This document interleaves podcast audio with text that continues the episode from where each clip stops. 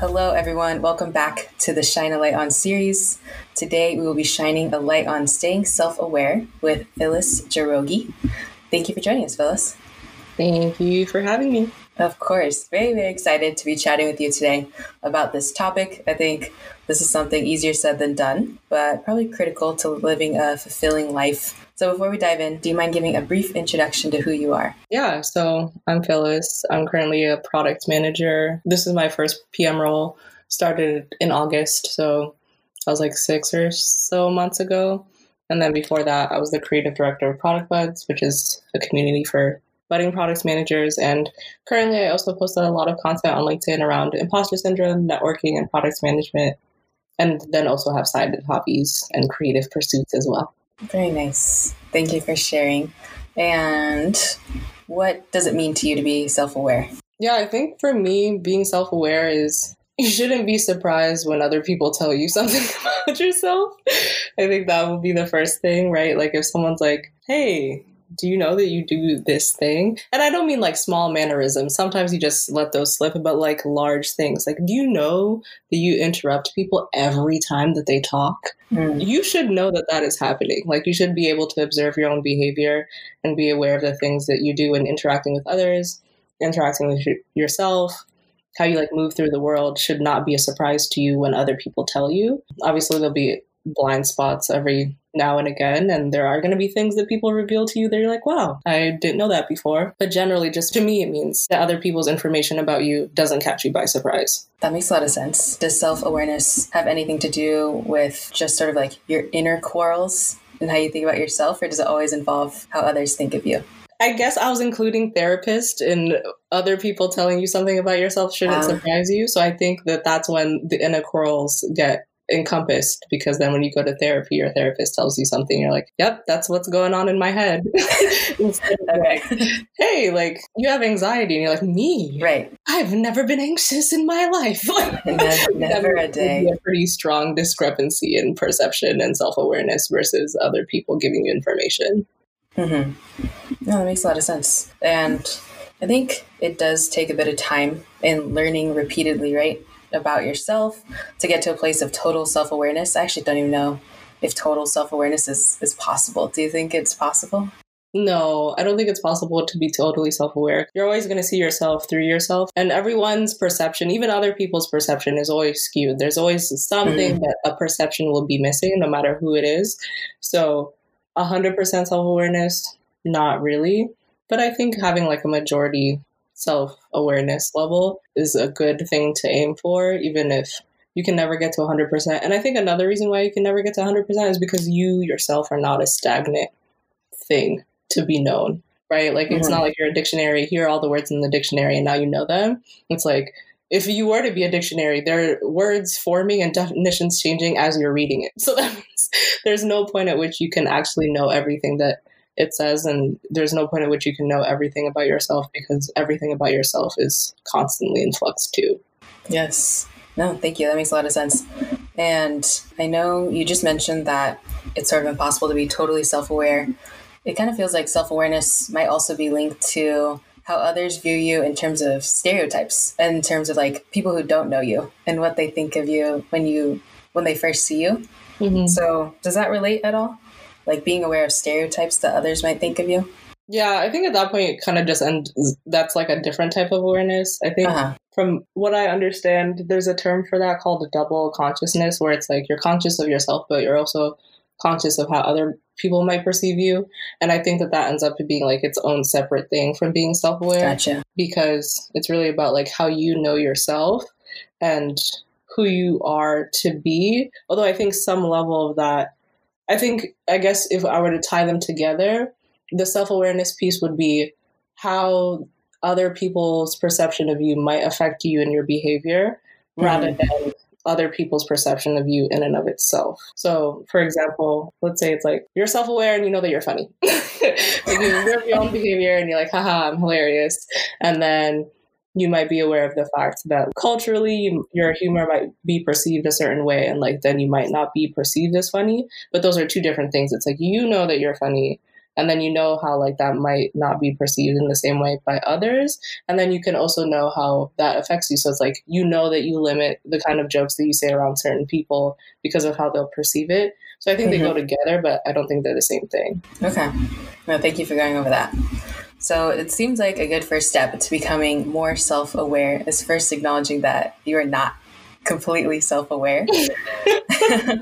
And so how do I know if I need to improve my self-awareness? Like, what if I think that I'm totally self-aware, but that's just not likely, right? So how do I know I need to improve myself? I think the default is you should always assume that you have to improve your self-awareness. Mm-hmm. I don't know if you've heard the quote that says, stay ready so you don't have to get ready. I would say the same thing applies to self-awareness, where stay developing your self-awareness so that you don't have to like get self-aware in response to something that happens externally. And I would say kind of when you have the default of, I don't know myself, especially given the context that you can never fully 100% know yourself, then that's a good place to operate from. Is it possible to beat people to the punch? Like, or do you have to hear someone say, do you know you always interrupt folks? Or how do I go about recognizing, oh my gosh, I'm interrupting this person? Does it just mean take a break between acting on everything? Or what are your thoughts on that?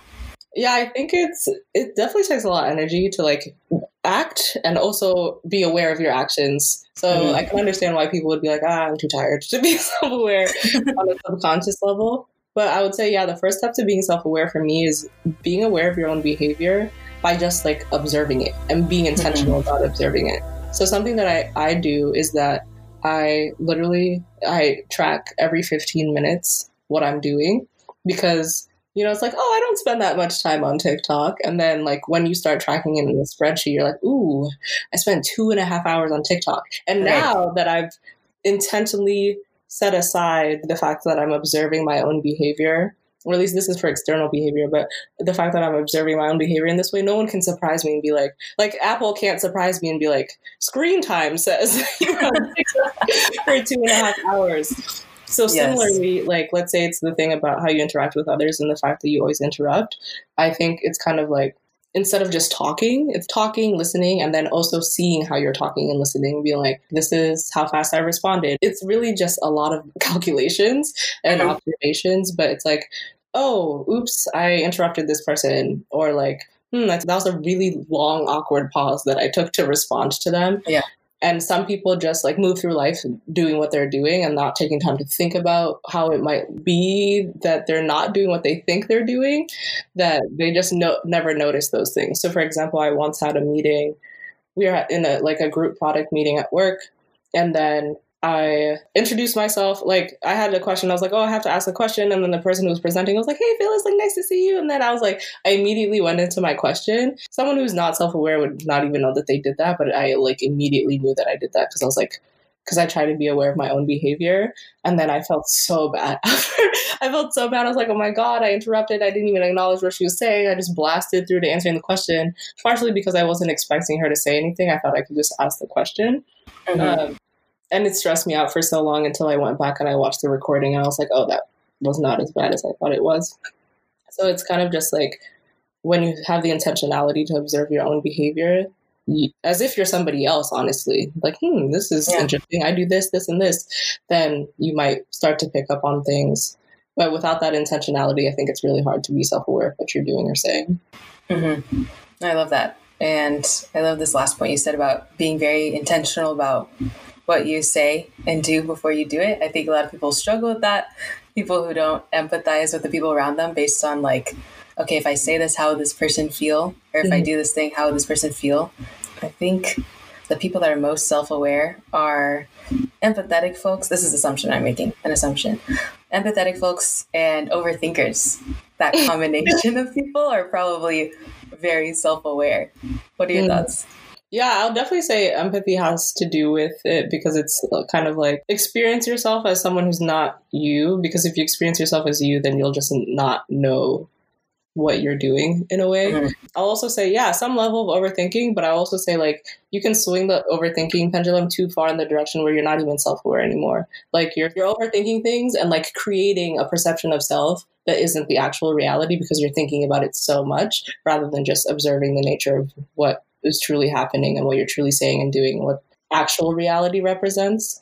So it's like some level of like, yes, thinking about the experience and observing the experience, but not to the point that you like warp the experience so much that you're no longer even being self-aware and just making up internal stories pretty much. I see. I've definitely done that before. How do you draw the line? How do I think enough about a situation before it just turns into something in my head that really didn't happen? I'm like exaggerating in my own mind now. The human experience is subjective, so to some degree, there'll never be a truth to what actually happened. Yeah. It's kind of just like an averaging of what is probably the case. Mm-hmm. I mean, in the case of this meeting, I had the joy of having it being recorded, so I got to go back and be like, it was not as bad as I thought it was. Like, it was fine. So I got to actually see what happened and make a verdict on that.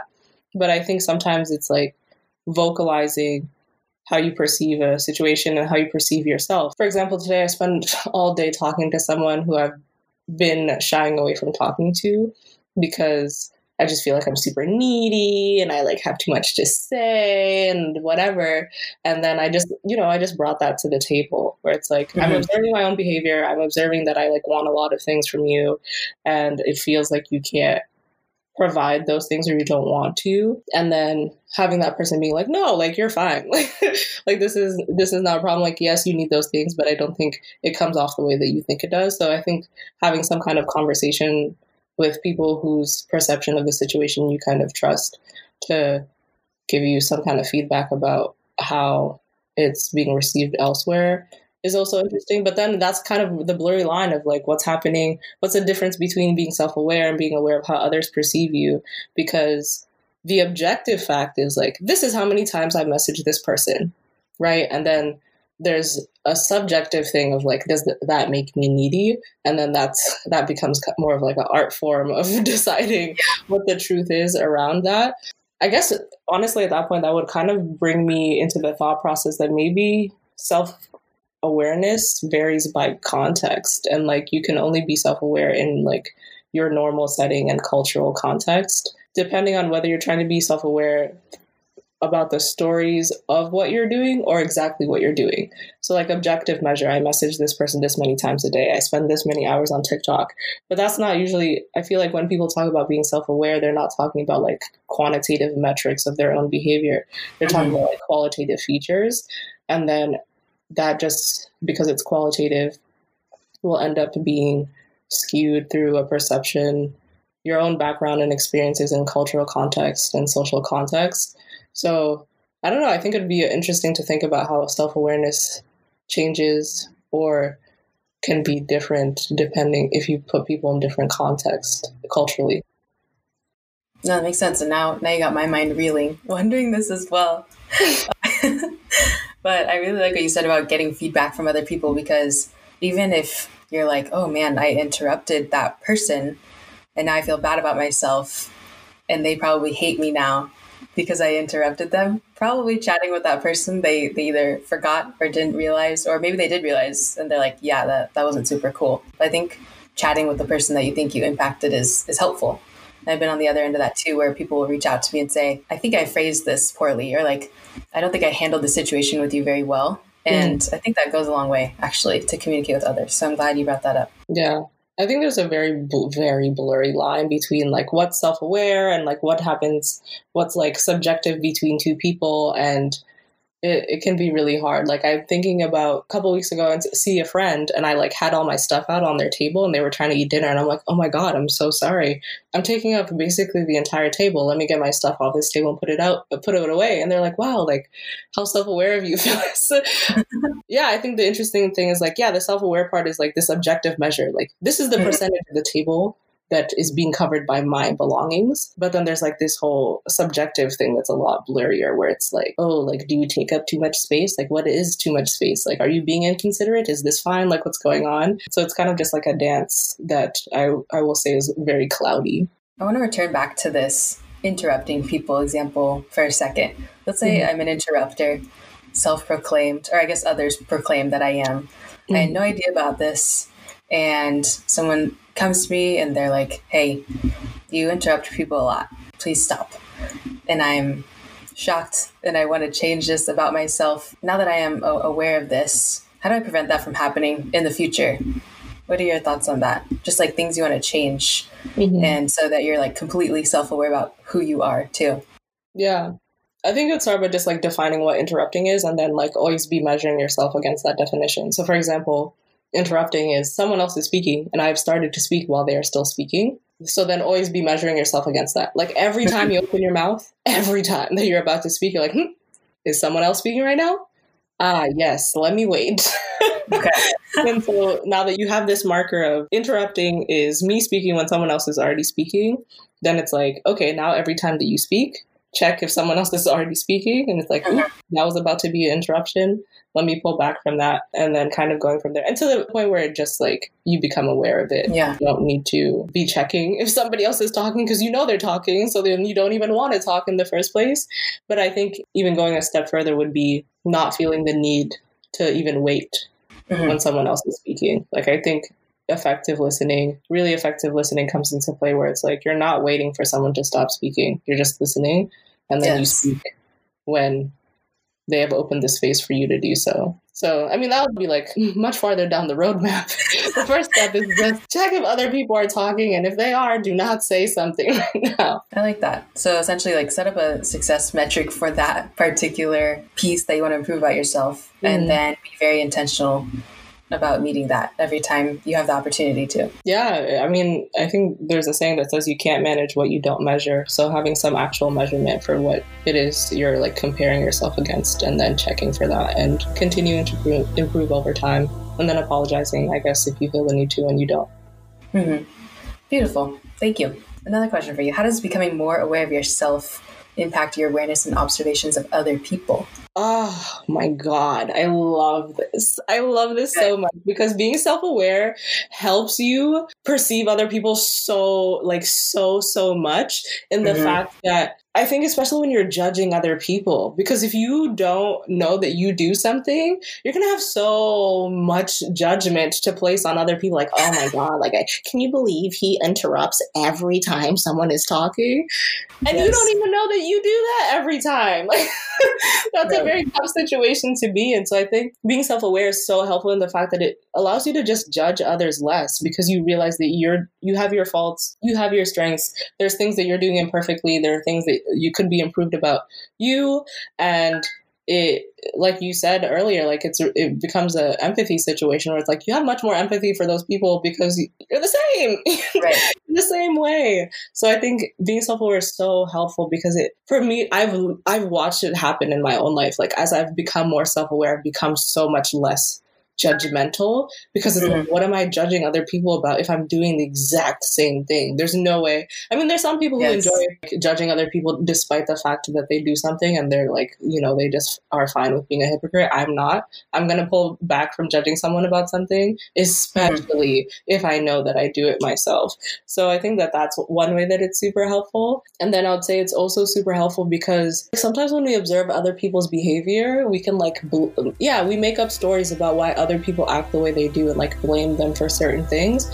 But if you're self-aware, it also allows you to see the responsibility that you play in every situation. Mm-hmm. Maybe someone is always interrupting you, but maybe like on the other side of that coin, you talk so much and you never give someone else the opportunity to speak. So they have to interrupt you to be able to say something in the first place. So if you're self-aware, it's like just generally not judging people for what they do, if you do it or if you don't do it, but then also realizing how you're playing a part in other people's behavior should fix that instead of just like only being mad at them for the ways that they act and like taking, you know, more ownership in how you move through life and how that affects other people. That was a great example. Great example. And I definitely agree with you in terms of being less judgmental of other people. I feel like in the past like year or so, as I think I become more self-aware, but time will tell. As people tell me a mistake they made, like they're very self-aware and they're like, I know I made this mistake. I'm sorry. I'll just respond like, you know, it's fine. You're human. It's okay. This is something I would do too. So I definitely agree with you there. And also, it can also make you a little bit more forgiving for people's mistakes too. Mm-hmm. It's just like, well, they could have had this other thing happening in their life, especially this year, right? This mm-hmm. past year, like something else could be happening. So how mad am I really going to get, mm-hmm. you know, at this person right now. So definitely agree with you. I'm glad you brought that up. And I do love that example. Maybe you talk too much. All right, Phyllis, do you have any last words of wisdom for anyone interested in increasing their self-awareness? Oh, wow. I can't believe we're already at the last words of wisdom. I know. Yeah, I would say for me, the things that have helped me, journaling. Like, oh, Lord, journaling is powerful because I will go back and read stuff that I wrote and I'm like, I thought that? Oh, my God. So that helps increase my self-awareness. Like, let's say I'm like, oh, like I'm such like a free and fun-loving person. And then I like go back and read a very angry journal entry. I'm like, I'm not as free and fun loving. Because, you know, like we have an identity and confirmation bias will make us look for the things that we do that fit that identity and then kind of discard everything else. And I think journaling, if you do it consistently, is a record of all of it.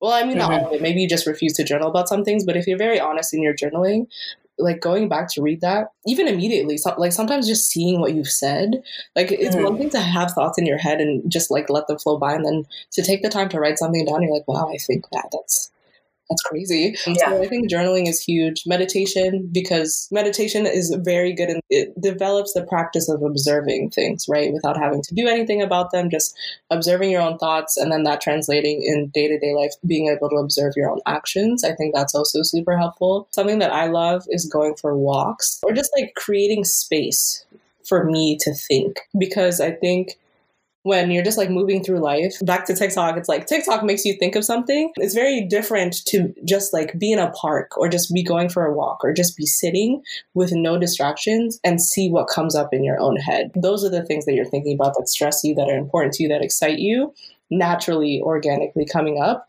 And that helps you make space for the things rattling around in your own mind that you don't even know about. Like yesterday, I went for a walk. And I did not expect this to happen. I had no idea this was going to happen. I really thought I was going to go for a walk and like clear my head and think about my work projects. And then I ended up thinking about the fact that I was bullied in elementary school. And that's what I thought about for like an hour. And I was like, where is this coming? I didn't even know that these things were still bothering me to that extent, to be randomly coming into my mind on a Wednesday evening walk.